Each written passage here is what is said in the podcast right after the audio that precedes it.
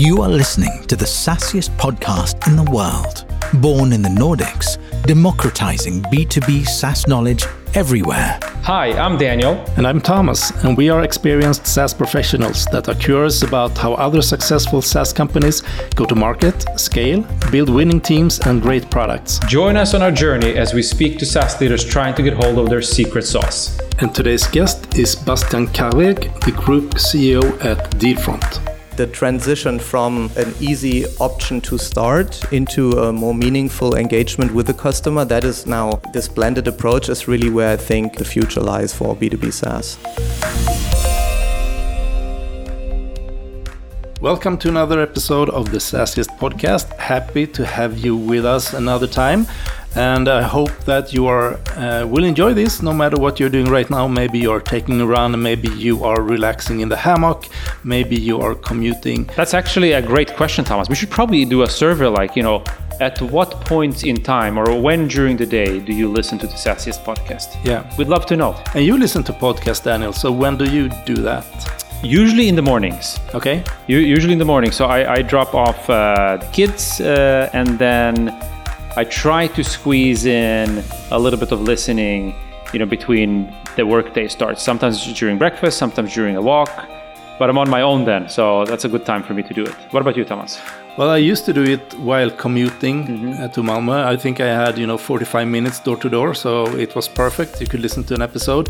Now I have one meter commute, so uh, not so much listening there. Um, sometimes I do it while uh, cleaning or doing the dishes or so. But to be honest, um, right now I, I'm not listening that much to podcasts uh, okay. for the moment. That's okay too. That's okay. We, we still we still appreciate you. But speaking about listening, obviously you guys know that we just recently did uh, SaaSiest Digital that produced a lot of great learnings, fantastic content. If you weren't there, haven't seen it, go to saasiest.com. You, you'll get to see some of the articles, and you'll also get some information about where to access videos and so on. But also, if you're still in the uh, curious face and want to learn more, we have an event coming up here very soon, Thomas, in Amsterdam. Absolutely. So we are bringing SaaSiest to Amsterdam. And with that, you know that you will get great content. We have a fantastic lineup of speakers, everything from international thought leaders like April Dunford and Aaron Ross. We have um, scouted many great leaders in the Benelux within sales, marketing, product, customer success, and people that you will meet there. Also, we are bringing some of our Nordic speakers down there, and it's full day. Uh, besides all the sessions, you get food and drinks, and of course, we have a party in the evening, and we'll leave uh, sometimes after midnight. Maybe it's going to be an after party even after that. So, uh, yeah, it's going to be a great day of learning and to meet new people and um, network, having fun. And one thing um, today, we're going to talk about arranged marriages. I think you and me, it, it was more more um, uh, not arranged, but this was real love. Yeah, was this love at first sight? Would you say it was, or it grew? It grew into something more. Well, I, I can only speak for myself. I don't know. Maybe it took longer for you. For me, I will, I will never forget it. Uh, it was probably our first business trip together. Yeah. Uh, and we sat on an airplane. I don't know if it was uh, to the meeting or, or back home. Yeah. But then we pulled up our phones and started browsing, and we both ended up at TechCrunch, I believe. And then I had never met any other anybody else in Sweden that goes to TechCrunch, and I think you felt the same. We are like, we're like, what's going on here? Uh-huh. We we ha- we have something in common. Yeah, yeah, yeah, I thought you were going to talk about the first time we met, but okay, the first time that we saw that we had a common interest and uh, and so on. But uh, all right, it's another kind of marriage that we're going to look at now, and uh, actually two companies coming together, uh, and I think. Um, Bastian that uh, we will talk to have a really interesting story to tell. So let's go and meet him. Today, we are super excited to have Bastian Karweg here, uh, the group CEO at Dealfront, as a guest in the SaaSiest podcast. So, welcome, Bastian. Hi, Thomas. Hi, Daniel. Glad to be here. Hey, hey, Bastian. Great to have you here. And Thomas, I liked like you like you accelerated a little bit there in the opening. That's a new thing. That's a new thing. Look at you reinventing yourself. hey, B- Bastian, awesome to have you here. Thanks for joining the show. And I think a lot of people know you uh, in, in our audience or know of you, but should there be somebody that doesn't know Bastian? Tell us. Tell us what's the what's the short backstory? Who are you? Sure, maybe I can start with telling you what Dealfront is because that's quite a new brand. I heard that you guys had a kind of like a rebrand uh, also recently from SaaS Nordics to SaaSiest, so you know what I'm talking about. Yeah. It was almost as big as Twitter going to X. It like created so many opinions. yeah, but it's a great name. It's so much more international. Like like for us, it's it's a bit of a, a different uh, setting. So I'll, I'll briefly catch you up on this. So so I started a company called EchoBot. Um, it's a German company. Started it in 2011 together with my co-founder Janis. Uh, and right around the same time, Pekka, a Finnish guy, together with Herkko and Vicent, uh, two founders um, in Helsinki, started a company called Leadfeeder. So, given your international audience, I bet that many of you have heard about Leadfeeder and the website visitor identification tool that you can use for marketing to uncover leads from your homepage. Um, EchoBot is more like a ZoomInfo version of um, a sales intelligence solution with a big contact and company database um, that is built for the European market. So this is uh, how we started, and uh, then when during COVID times, um, a lot of companies were looking to do digital sales. Both our companies grew right quite rapidly, and we found ourselves pitching to the same uh, investor. GHP, um, a Boston-based company, and um, they brought us together, and then we merged and became Dealfront. Wow! All right. So look at this. So, so there was uh, an investor here that was the matchmaker that that made the love happen here. It's an arranged marriage, you could say. Yeah, kind so, of. so you guys didn't have an, an interaction on this topic prior to GHP somehow introducing the topic. No, actually, I was. Um, so we had both individual interactions with various uh, investors while pitching them, um, and then GHP. They looked for um, a company that, that was slightly bigger from an ARR perspective than the 10 something million that we had back then. So um, I got a call back when I was skiing actually in, in Austria. Um, on the mountains, and uh, obviously you pick up the call as a founder if a investor calls you, no matter where you are. And they said, "Hey, listen, um, we have this great other company that's also pitching to us, uh, Pekka from Leadfeeder. Would you mind like?" Um, taking a call with him and see if there's something there. We really believe that you guys fit together really well from a company perspective. We would love to see if this has legs. So I took the call from the mountain on the same evening after like showering and getting down from the slopes. Um, and it was supposed to be like a 30 minute conversation, but I believe it lasted like two hours. Wow. So that was a good sign. Right. So we, we hit it off right away. Um, but we didn't like fall in love immediately, as you could say. Like it wasn't like we, we, took our time, we dated a bit, we brought the teams together for like three to four months in various workshops and really to really see whether this is, is working. And then we pitched the, the same investor together again uh, and then eventually got the deal. Wow. Yeah, we're going to dive deeper into this arranged marriage in a little while, but also to dig deeper a little bit into your background. If I look here on your LinkedIn page, it's really, you know, founder, CEO, founder, founder, founder, founder. So it, it seems like, was this your kid's dream from the beginning when I when I grow up I'm, I'm gonna you know start my own business It's like you went to, when you went to college, you went the founder course, or no, actually, um, at, with my first venture, uh, it was a gaming company. Um, I didn't know anything about uh, entrepreneurship at all, so I just wanted computer games for free. Uh, and I thought if I build a website testing them, they would send it to me, and they did. Um, but then they also wanted to spend uh, like run ad campaigns on the page. So I went went to my mom, and she had a business. She was a real estate agent back then. And I said, "Look, I have this four thousand euro invoice that I need to send. Can you help me do that?" she was like, "What?" that was like not something that she has associated with her son playing on the internet. Like Right, right. that was a, an amount of money that didn't compute. So. Um, this was kind of like the start of like building this what is called portable gaming. It's a it's a gaming network, a German one, for mobile mobile games and uh, PlayStation and Nintendo stuff. So this was really where I where I started. A lot of community building, a lot of if you could say it like unpaid labor by friends, uh, students, pupils helping me testing games, getting them for free.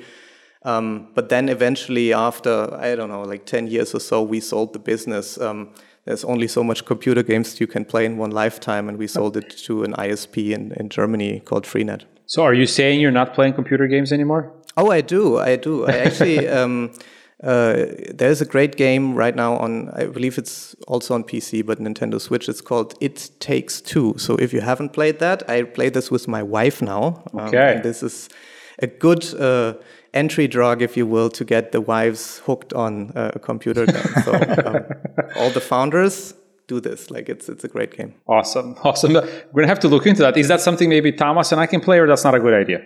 Yeah, like it's it's like couples therapy a little bit, yeah. honestly. Like yeah, we probably need that. So maybe benefit from it. Yeah, that's great. then we should definitely try it. All right, but going back to to Dealfront uh, before sort of go into the merger and so on. who's your ideal customer nowadays? So we are looking to um, win sales and marketing people who want to grow their business, particularly in the European markets. So there's a lot of sales intelligence tools out there, also like expensive ones like DNB or ZoomInfo, but cheaper ones like Apollo, Lusha, um, and RocketReach or others. And um, we are kind of like playing in the in the middle there. So we have uh, firmographic data like uh, in the DNB case, but we also have a lot of contacts and uh, contact data and outreach options uh, like the Apollo and Lushas of the world. Um, but we pride ourselves in having the best coverage and best data for Europe, which is also GDPR compliant, because you know that there's many laws in Europe that US based approaches don't support. And if businesses are looking into doing this compliantly, then we are, I would say, their first choice. Gotcha. That makes a lot of sense. And, and looking into your own operations, uh, we'd love if you could share some numbers with us. So, like, what can you tell us today about your ARR levels? How fast are you guys growing year over year? If we start there. Yeah, for sure. I mean, um, I, I, don't unpack everything, but what I can tell you is definitely that we are currently 330 people. So, yeah. Um, we started when we did the merger in May 2022. Um, the, the, signed the papers. We started at like 120 folks each on each side. So put together, that was like uh, 240. And we have hired uh, roughly 100 people since then. So taking us within a year to 330 people, which wow. in itself it's quite a challenge. Yeah, like this hyper growth. Um, but then uh, we were, both of us were above or slightly above 10 million in ARR when we joined, and we have grown rapidly since. So before we merged, we uh, during COVID times, I men- mentioned that already. Uh, we had a lot of uh, strong demand, and we grew like 70% annual. Uh, with like 20% margins or so. It was really crazy.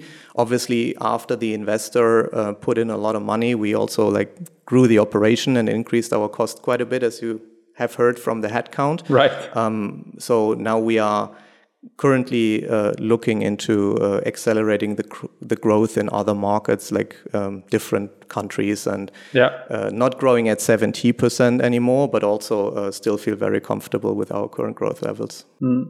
So tell us a little bit about that. Like, where are your customers mainly today? I think you alluded a little bit to that. So what what geos or regions do we find most of your customers, and how many are those? Yeah, so we looking we are looking at um, over ten thousand paying clients right now that use uh, our B two B SaaS subscription services.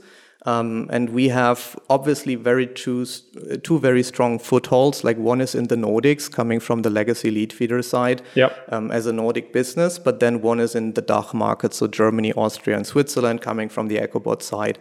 Um, and the interesting bit here is that the approaches were quite different. So Leadfeeder utilized the PLG approach with like lower entry points and then um, upsell and expansion models. Mm-hmm. Um, so roughly like two, three, four K annual uh, whereas Le- EchoBot utilized an SLG approach. So we were much more into lead gen. We had higher um, ACVs, like 10, 15 grand a year, um, and doing different um, tactics with, with, SDRs and AEs. So when we brought this together, this was really interesting because we think that we can utilize the best of both worlds.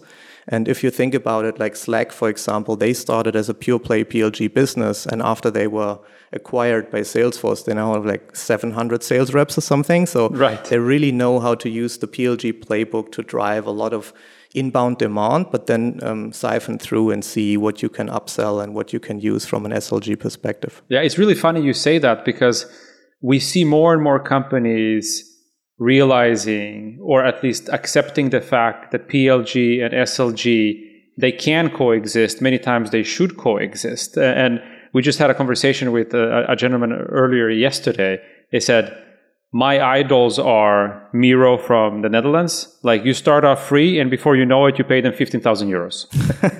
yeah, or Segment. Like yeah. everyone that is using Segment has uh, the problem that su- suddenly the usage is expanding because of all the automation plays and everything. Yeah. And yeah. Like this is really interesting that you you have the easy in, but then you want to um, offer like also enterprise level services and um, compliance and everything. And and for this you have to like charge more money. But the the transition from um, an easy option to start into a more meaningful engagement with the customer that is now this blended approach is really where I think uh, the future lies for B2B SaaS. Yeah, I think we really want to dig into that in, in just a moment. But just one last question, or maybe two, on, on, on the numbers here. So, what can you share with us about ownership structures and how much funds you've raised now as as this one new unified unit, so to say? Yeah, I can I can tell you that both businesses were very lean. So we bootstrapped both companies, Pekka Leadfeeder, uh, me EchoBot,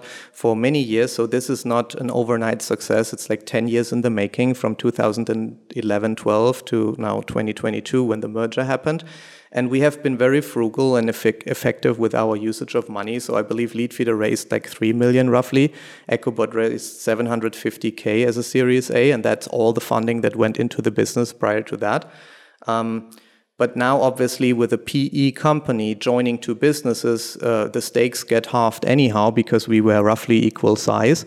And then the PE, like the PE company, also took a, a majority share uh, from the new um, business Dealfront, which is totally fine for us because we have.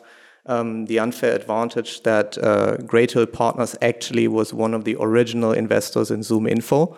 Uh, and Derek, our chairman of the board, was the CEO of ZoomInfo before, so we felt it was not only about the money that we made this decision, um, but we, we really see that it's a great partnership and they can um, elevate our game so much more. And with a US perspective, I mean, US is always like two or three years ahead of Europe.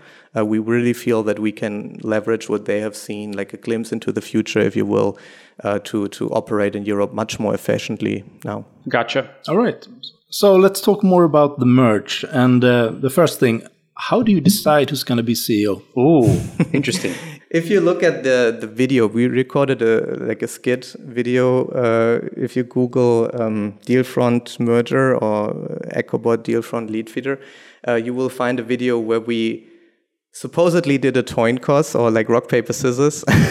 this is not what happened, but um, yeah, actually we we looked at each other and, and explained how we see ourselves as founders and what we think our strengths are and what we like to do, and it turned out um, pretty quickly that I'm more in the marketing sales kind of role, um, maybe a bit more on the finance side, while Pekka is more on the product and operational side.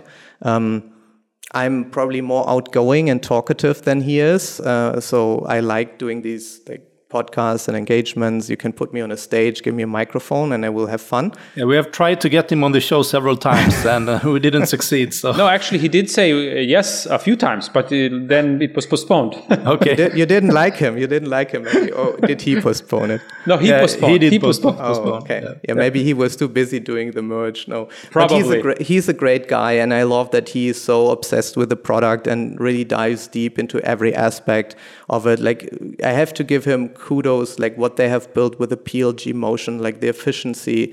uh, that is uh, that went into this is, is really astonishing. Growing like a global, like the market leader in web visitor intelligence from Finland. I mean, that is in itself uh, like an endeavor, and and I, I'm really happy that he from his own perspectives then said, "Hey, let me care about the product. This is what I do best, and um, um, you you do the CEO job." So this is how we agreed. And, and what role did he get? What, what is his official title? He's chief product officer. Chief so product officer. C-level, yeah. So I have to ask another question here. Um, so do you have equal stake? So obviously you're the CEO operationally. Like it, it comes down to, I guess, if there needs to be a voting of some kind, or somebody needs to, you know, split a, a, a tough decision, it's going to come down to you, I suppose. But from an ownership perspective, does the EchoBot versus the uh, former uh, Leadfeeder management team, do you still have the same stake? Yeah, we have as as we were equal, almost to the letter identical, like maybe half a million up or down uh, from an ARR perspective. Yeah. Uh, we also in the end uh, got a very very similar share. But there's more founders like than just Pekka myself. There's uh, our CTOs, Right. Um, and then also, I believe it's a bit about the governance. Um, that is what founders usually forget. So uh, you can have a share position, but then also there's um, rights for minority shareholders, for example, that you really need to negotiate if you have a PE firm join like your company and taking a majority stake because for example you don't want them to be able to like just get rid of you as the as the CEO as the founders without like any obstacles and these are hard negotiations and it's about striking a balance between all of the interests. Uh, but doing this merge, th- this is actually easier because if you have three or more parties in the game, then you can find other options for consensus than just you and the investor. Yeah, I think that makes a lot of sense. So, uh, I mean, some time has passed now since since the merger has been official. Like, what are you guys a, a year in or?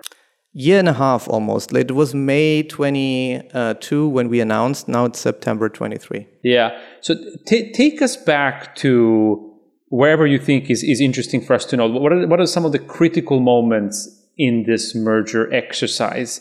Some of the things that you felt like, whew, I was uh, tough nut to crack, but we cracked it and it was important. Sure. So um, I, I'll give you a rundown of three or four points in time, which I think are uh, quite interesting. So the first is you have to truly believe from the bottom of your heart that this is a good idea. Like you have to like the people a lot. And I can tell you honestly that I've never met friendlier people than the Finnish guys. Like I don't know what it is with Finns, but they just have such a nice uh, demeanor to them. So It's a, it's a saunas. the saunas, saunas, keeps them yeah. warm. Like I I have a sauna now too, so maybe that that helped. Do you have a sauna at the office in Germany now? Not yet. We have a shower. The sauna is, is something that is not yet there, but uh, maybe it's coming. I don't know. Yeah. I heard that there is more saunas in Finland than people. Um, maybe they will lend us one. No, the, the point is you really have to get along because it's it, it is funny uh, the, talking about this as an arranged marriage, but it's also true to some kind. You spend so much time together that if, if you don't believe that you can work with this person, even if there's uh, doubts in your head, then you should maybe reconsider. But this wasn't the case. So this was really important to get the teams aligned and everybody 100% commit to this. Um, that they like working with the other party, and then also building a joint vision. Because, as I mentioned before, we have different ideas how to do business. We have different um, customers like Germans are much more formal. You need to send them letters sometimes still, like or the invoices in, in, in snail mail. So just to give you an idea that uh, in, in Finland you can change the trade register by logging in online, whereas in Germany you have to sit at a notary for like six hours sometimes. like honestly, our our merger it took like we went into the notary in the morning like at eight or something after negotiating through the night and we went out like 1 a.m. in the morning. So we spent a whole freaking day at the notary because there were so many different elements of this involved, like a German company merging with a Finnish company, incorporating a US investor, building like a PE structure on top of it. So it was it was really interesting to let all of these people know that Germany things work differently and this is how we need to do it. So it, it, it took a long time after we have decided to incorporate here. So it's not the most founder friendly uh, country, I would say, from an operational perspective, but also you get mu- very much needed clarity. So right. the contracts lay out everything very specifically in detail, and then there's no unhandled questions or issues afterwards. Yeah, so I have a question. I wanted to come back a little bit to what you said here just a few moments about the arranged marriage, and you really have to commit to it. You really need to believe that this is the people you want to hang out with and that you can do something great together. You mentioned here that you had workshops, the teams had workshops. Yes. How early in on this exercise was it? Because I, am tr- trying to understand here. Like, do you tell your management team, like, hey, we might merge with these guys, we might not. Let's feel each other out. Like, how does a process like that look?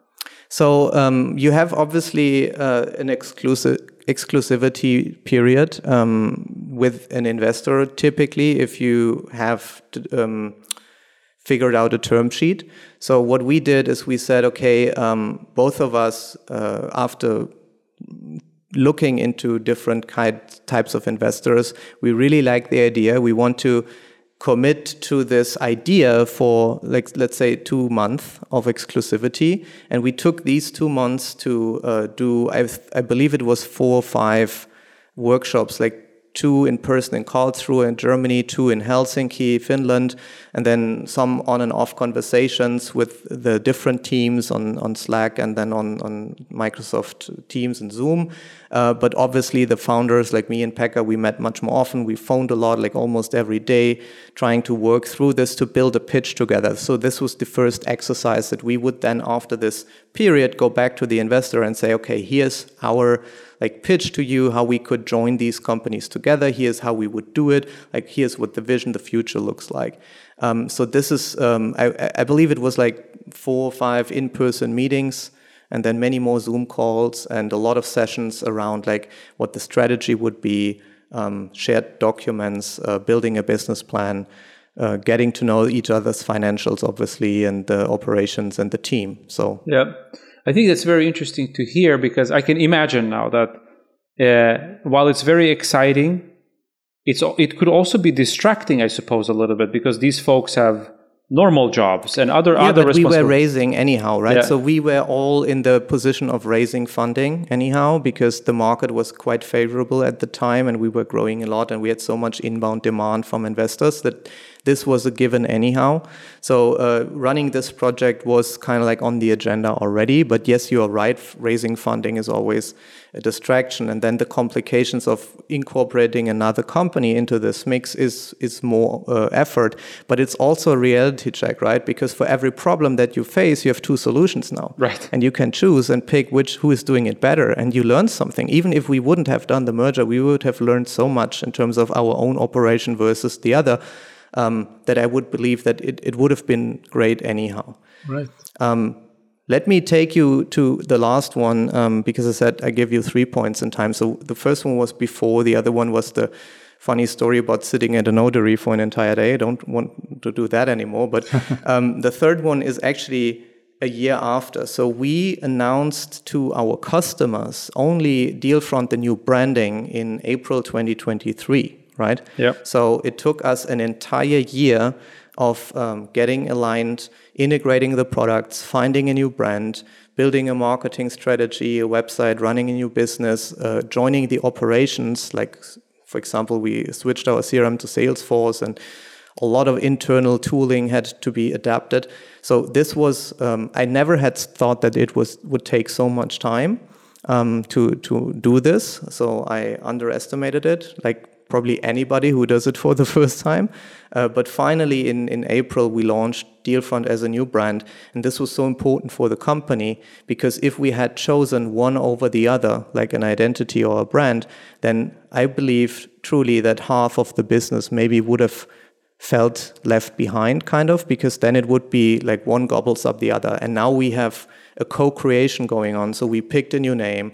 We're building from from the ground up something together, and that really aligned the people behind the idea. Uh, but the true merger only happened in April, and then it got real, right? And then all the you could say problems started to happen when uh, all of this great plan that you had built out uh, going up to this state suddenly was faced with reality. And obviously, not everything worked in the beginning quite as well. So uh, the, the real work only started after we announced. And we were, we were thinking, oh, now we are done. Now we can start like getting back to normal. Mm-hmm. But then uh, it really started. So, so my advice for anybody who's going through this, just take whatever you reasonably think this will take in timing and then double it. And that's probably more accurate. PR and communication are the keys to building awareness for your company. You want to make sure you reach the right people with the right message at the right time. Mynewsdesk is a smart PR platform where you can manage all your communication efforts in one place. Mynewsdesk makes it easier for companies of all sizes to create awareness and build relations with the people that matter the most to you. Don't make PR harder than it needs to be. Visit mynewsdesk.com to start your free trial. All right. What surprised you when, when sort of you went live with this? You mentioned that, you know, you had the plan in place, you decided on the branding, everything was, yeah, now we're, we're doing this. So what things didn't you expect? For example, um, we leading up to this merger, we announced like many, many times to our customers, this is coming, this is happening. We are going to get a new brand. Um, we did the big reveal. We invited everyone. We sent newsletters. We had the video messages, workshops, everything. And still, we got a lot of invoices back asking, like, what is this? I have never heard of Dealfront.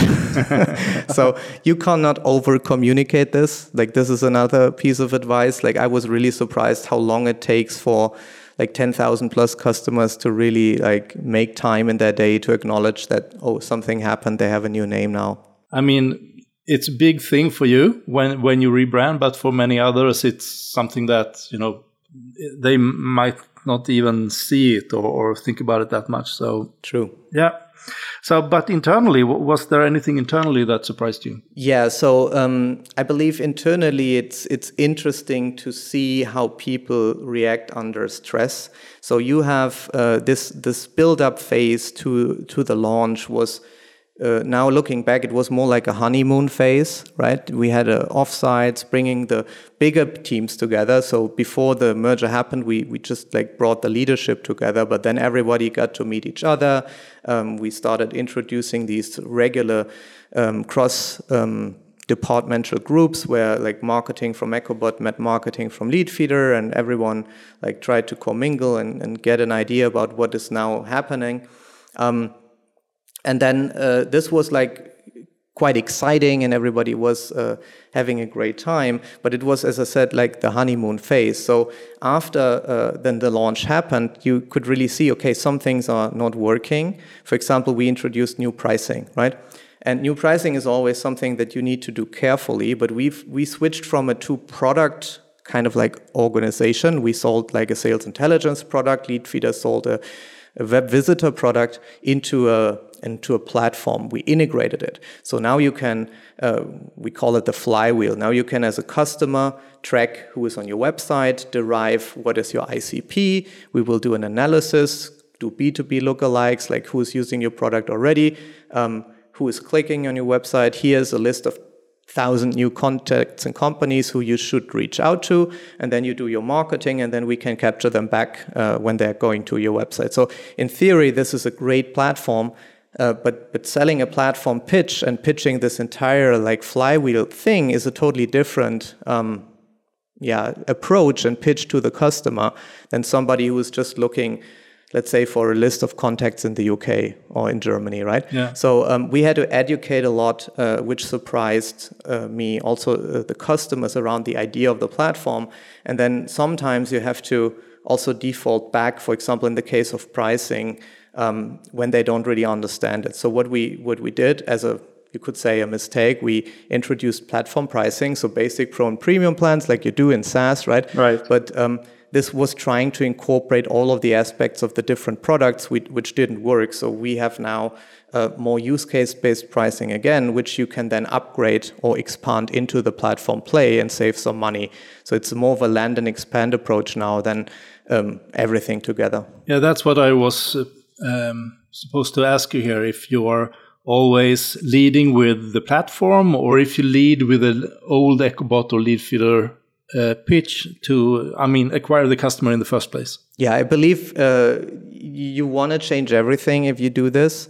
And the advice would be not to change too much because it's overwhelming not only the customer, but also your team to learn new tools, new pricing, new branding, all at the same time. So, like, stage these changes if you do this also. Um, as a listener, uh, like over time, so that people have time to adapt to them and, and not try to do everything at once. I believe that we, we wanted too much in too short amount of time, and pricing is a good example where we reverted back to more use case based pricing still having the platform narrative as a as an offering um, in the back if someone wants to commit fully to all of the tools that we have to offer. Yeah. So does everyone sell both solution or the whole platform or are they specialized on one of the offerings? Obviously everybody has their specialty, everybody is able to sell the whole solution. Yeah. Um, we also have different qualities, for example, like um, if you look at B2B data, it's it's very different in the US and in UK and in Germany and Europe and Finland.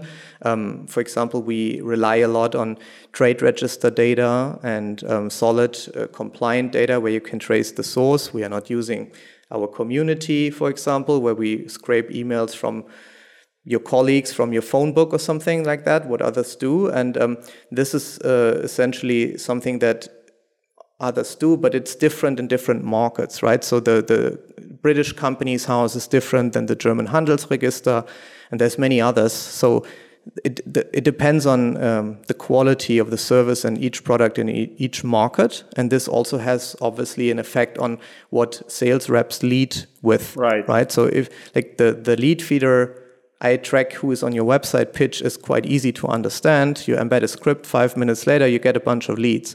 But if you're leading with B2B data, then you have to take local considerations into account. Gotcha.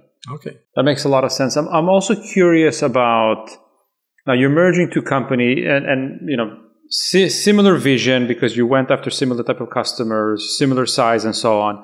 But there's one aspect here, like, you know, one German company, one Finnish company was there a, cultural clash here? Not just, you know, a, a national cultural clash, but also corporate culture.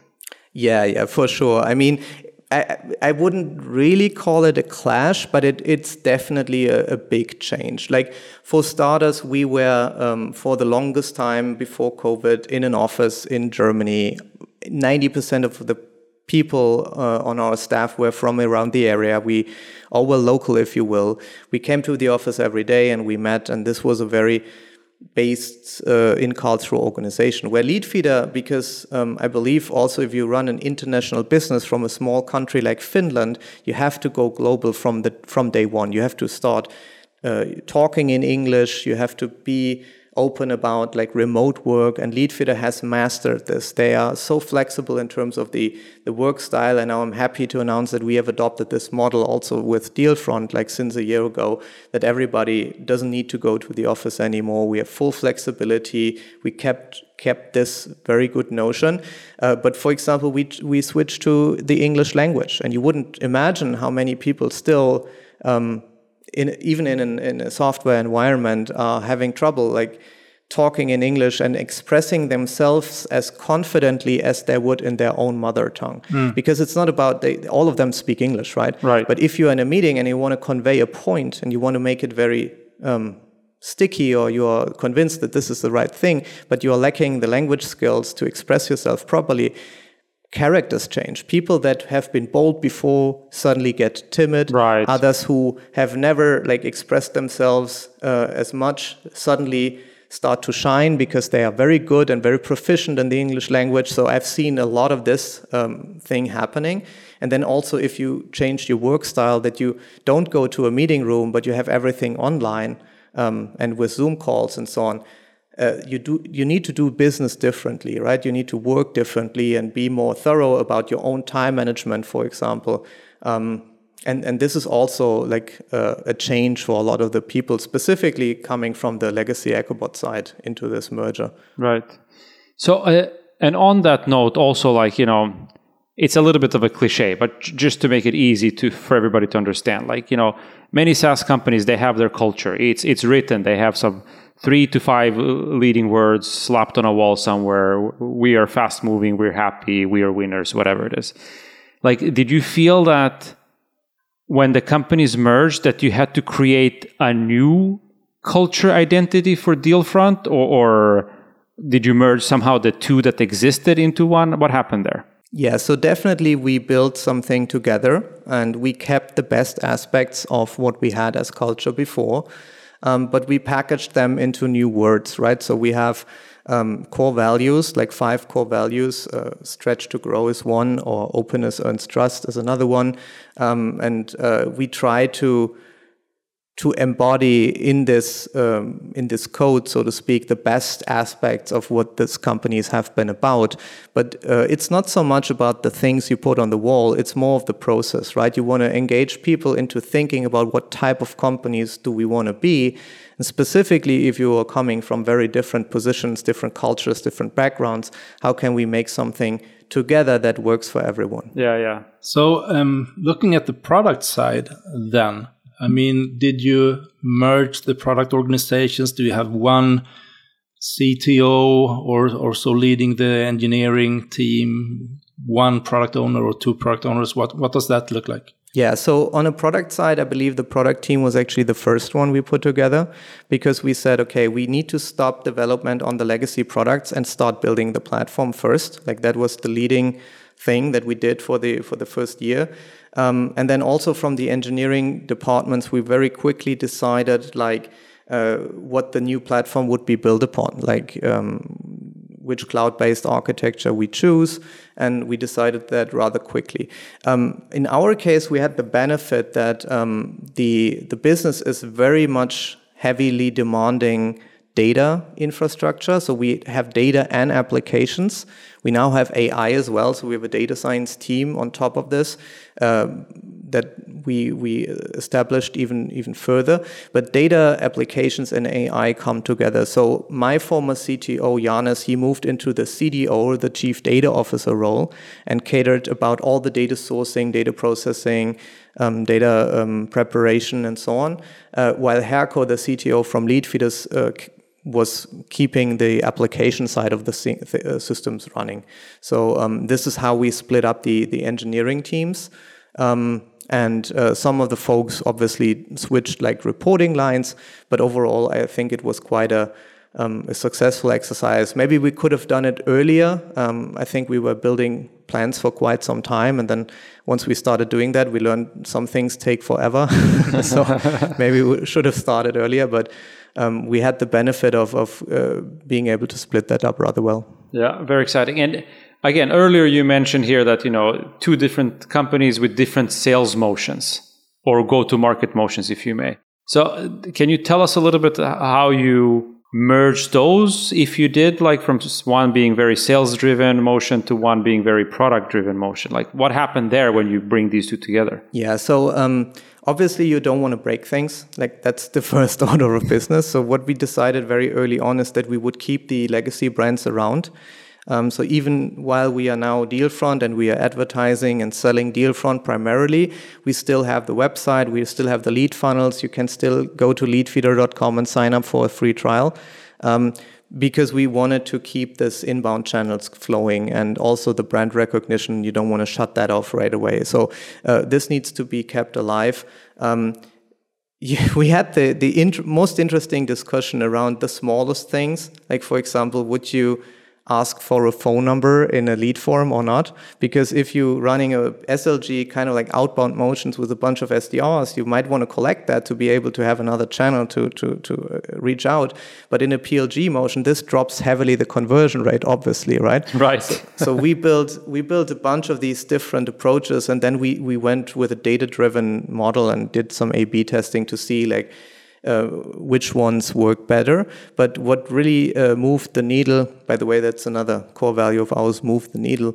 Um, because we want to focus on things that really uh, make a change.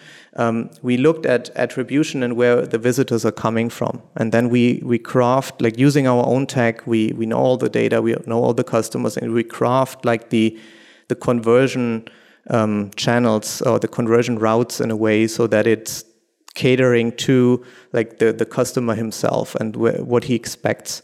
And then if you come, for example, through the Leadfeeder site, my, maybe it's much easier and you don't have to fill out so many form fields than if you come through a more like SLG demand model. All right. So to try to summarize this a little bit. So in short, what are your three key lessons that you can share with someone that will go through a merger process? Everything takes longer than expected. So, as I said, double the time that you expect reasonably. Um, be sure and keep an open mind and open mindset about uh, the other party. Like uh, you have two solutions to every problem, and, and try to put yourself into the other's shoes and learn and embrace how they have solved the business. Uh, and then honestly have a strong vision of what a united um, product, united brand, united company in the end means for everyone and try to, as a leader, excite everyone behind this common goal and common vision. Um, and then things probably work out well. Super. And uh, if we look a little bit here in the crystal ball, two, three years, what, what is the future for Dealfront? Yeah, so there is different aspects of this. Obviously, we want to grow our business more internationally, become the leader um, in European go-to-market. So have all the contacts, companies, data, tools, applications to for you as a B2B company to win business in any type of market, be it Germany, Finland, France, the UK even. Um, we're not fully competing with our entire products in the US, but we have a very strong stance there also for the web visitor intelligence business. So if you're from the US listening to this, you can also try this out. It works well in the US as, uh, as well there. Um, but we want to grow into like, if you want, if you will, like unicorn status. So um, above 100 million in ARR. That's kind of like the the financial goal, and obviously we want to have fun along the way, uh, along the way, and have a great ride. I like that. You got to have some fun. And, and and during this fun exercise, as you're growing, like, and it, we have a great audience here is there anything that you would like to raise that anybody could help you with? Like, are you looking for something particular to support you in this fun growth journey? Sure. I mean, obviously, every business needs customers. So if, if you feel as a listener that you uh, need more leads, you want to know who's visiting your website, you want to fast track uh, funnels, you want to get B2B lookalike audiences uh, delivered as a list to your sellers, then this is something that we could help with. And there is easy ways of trying it out, um, sometimes also for free, like 14 days or with a bunch of leads. So uh, give it a try. I mean, that's the obvious pitch. Uh, but then also, I believe knowledge sharing uh, across the community is, is really important.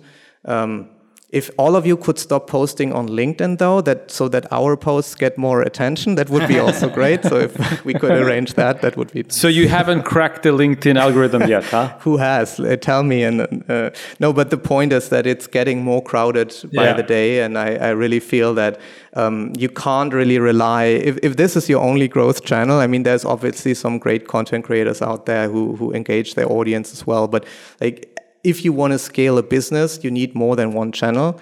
And there's still the phone and there's still email and there's still like other ways of engaging than just LinkedIn. So um, I, I, would strongly con- like recommend that you look at the whole picture and of all the options that are out there. Definitely. And lastly, we would like to ask you: Is there anyone that you think we should try to get on the show here as a guest? If you look at the big gorilla in the jungle in our industry, it would be Henry Schuck from ZoomInfo. Um, I heard that he's also very active on LinkedIn, so maybe you can then link him in this uh, post and then maybe he answers. Yeah. But the, the interesting thing is that he grew this to 1.2 or 1.3 billion in revenue ARR, which is like astonishing. And like their, their stock got slammed like recently, but they are still growing so rapidly. So I take um, very much comfort being in the same industry. Um, but what they, like 30, 40% growth rates at their level of scale, that's just insane. And yeah. um, I, I, would love to also get a little bit competitor intel from you guys if you interview him how they did it. Absolutely. Let, let's see if we can squeeze some secrets out of him that, that could be useful for you. So uh, happy to do that. And thank you for that tip. And thank you for being a guest in the show. Really interesting to hear about your lessons and your journey here, uh, merging these companies.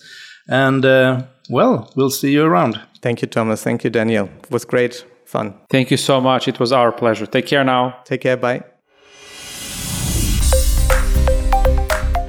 So, Daniel, what's your key takeaway from this episode? I think we've heard of uh, mergers that are tricky and become a little bit political and so on. And Bastian had many great things to say here, but one thing that I think is really important is that they came in as equals.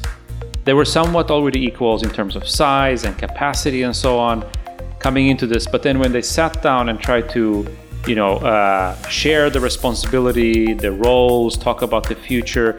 It was not one company, you know, deploying its ways of working on top of the other one. Uh, because that would signal that okay we are greater than you guys so here it was truly like we're two equals we sit down together and we take the best from both and then create a third type of version of these two great companies. I thought that was really important that, that he said that uh, and that's the way i think personally that it needs to work for a merger to to feel good for everybody involved. How about that thomas for a takeaway?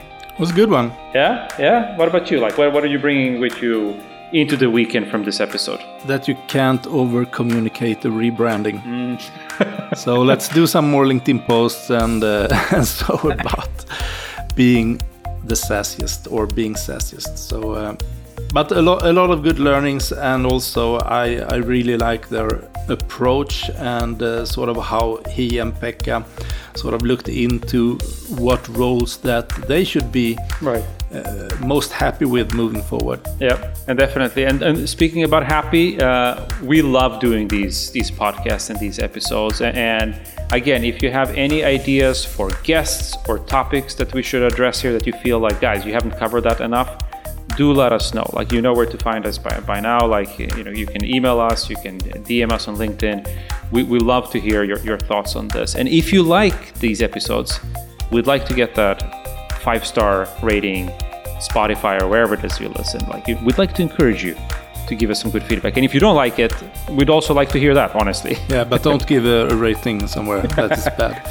Uh, and also, I mean, have you listened to an episode and that has led to you? Um, I mean, making a change in your business, or, or maybe you know, taking some initiatives and so on. We'd like to hear that as well. You know, uh, we live for those stories and, and hope that we can provide some value for you. If you want to get more value and also share your knowledge with your peers, there are several ways of doing that. Uh, one way is to join the SaaSiest Slack community. If you haven't already, go to saasiest.com and, and uh, on the community tab, you can find out how to join. Uh, if you are a VP or higher, in uh, some kind of operational role at, at a B2B SaaS company above 2 million euro in ARR, you can join our executive network. That is free, but you need to comply to these requirements. And we have nine different disciplines everything from sales, marketing, people, finance, partner, product engineering, customer success, and operations. And uh, you're much welcome. And if you're a CEO, we have the SaaSiest CEO Network. And uh, there you both get to um, get feedback from peers in exactly the same situation as you are, B2B SaaS CEOs. And you get together and meet nine times a year, digital a couple of times also in person, and then you get access to exclusive uh, sessions with great thought leaders and so on. So uh, if you're interested in that, you can find it also at saasiest.com if you look under uh, communities. And uh, with that, want to thank you for listening this time. Hope to see you around, and we're here always. Contact at saasnordic.com, LinkedIn. Yeah, you know where to find us. All right, take care now. Bye bye.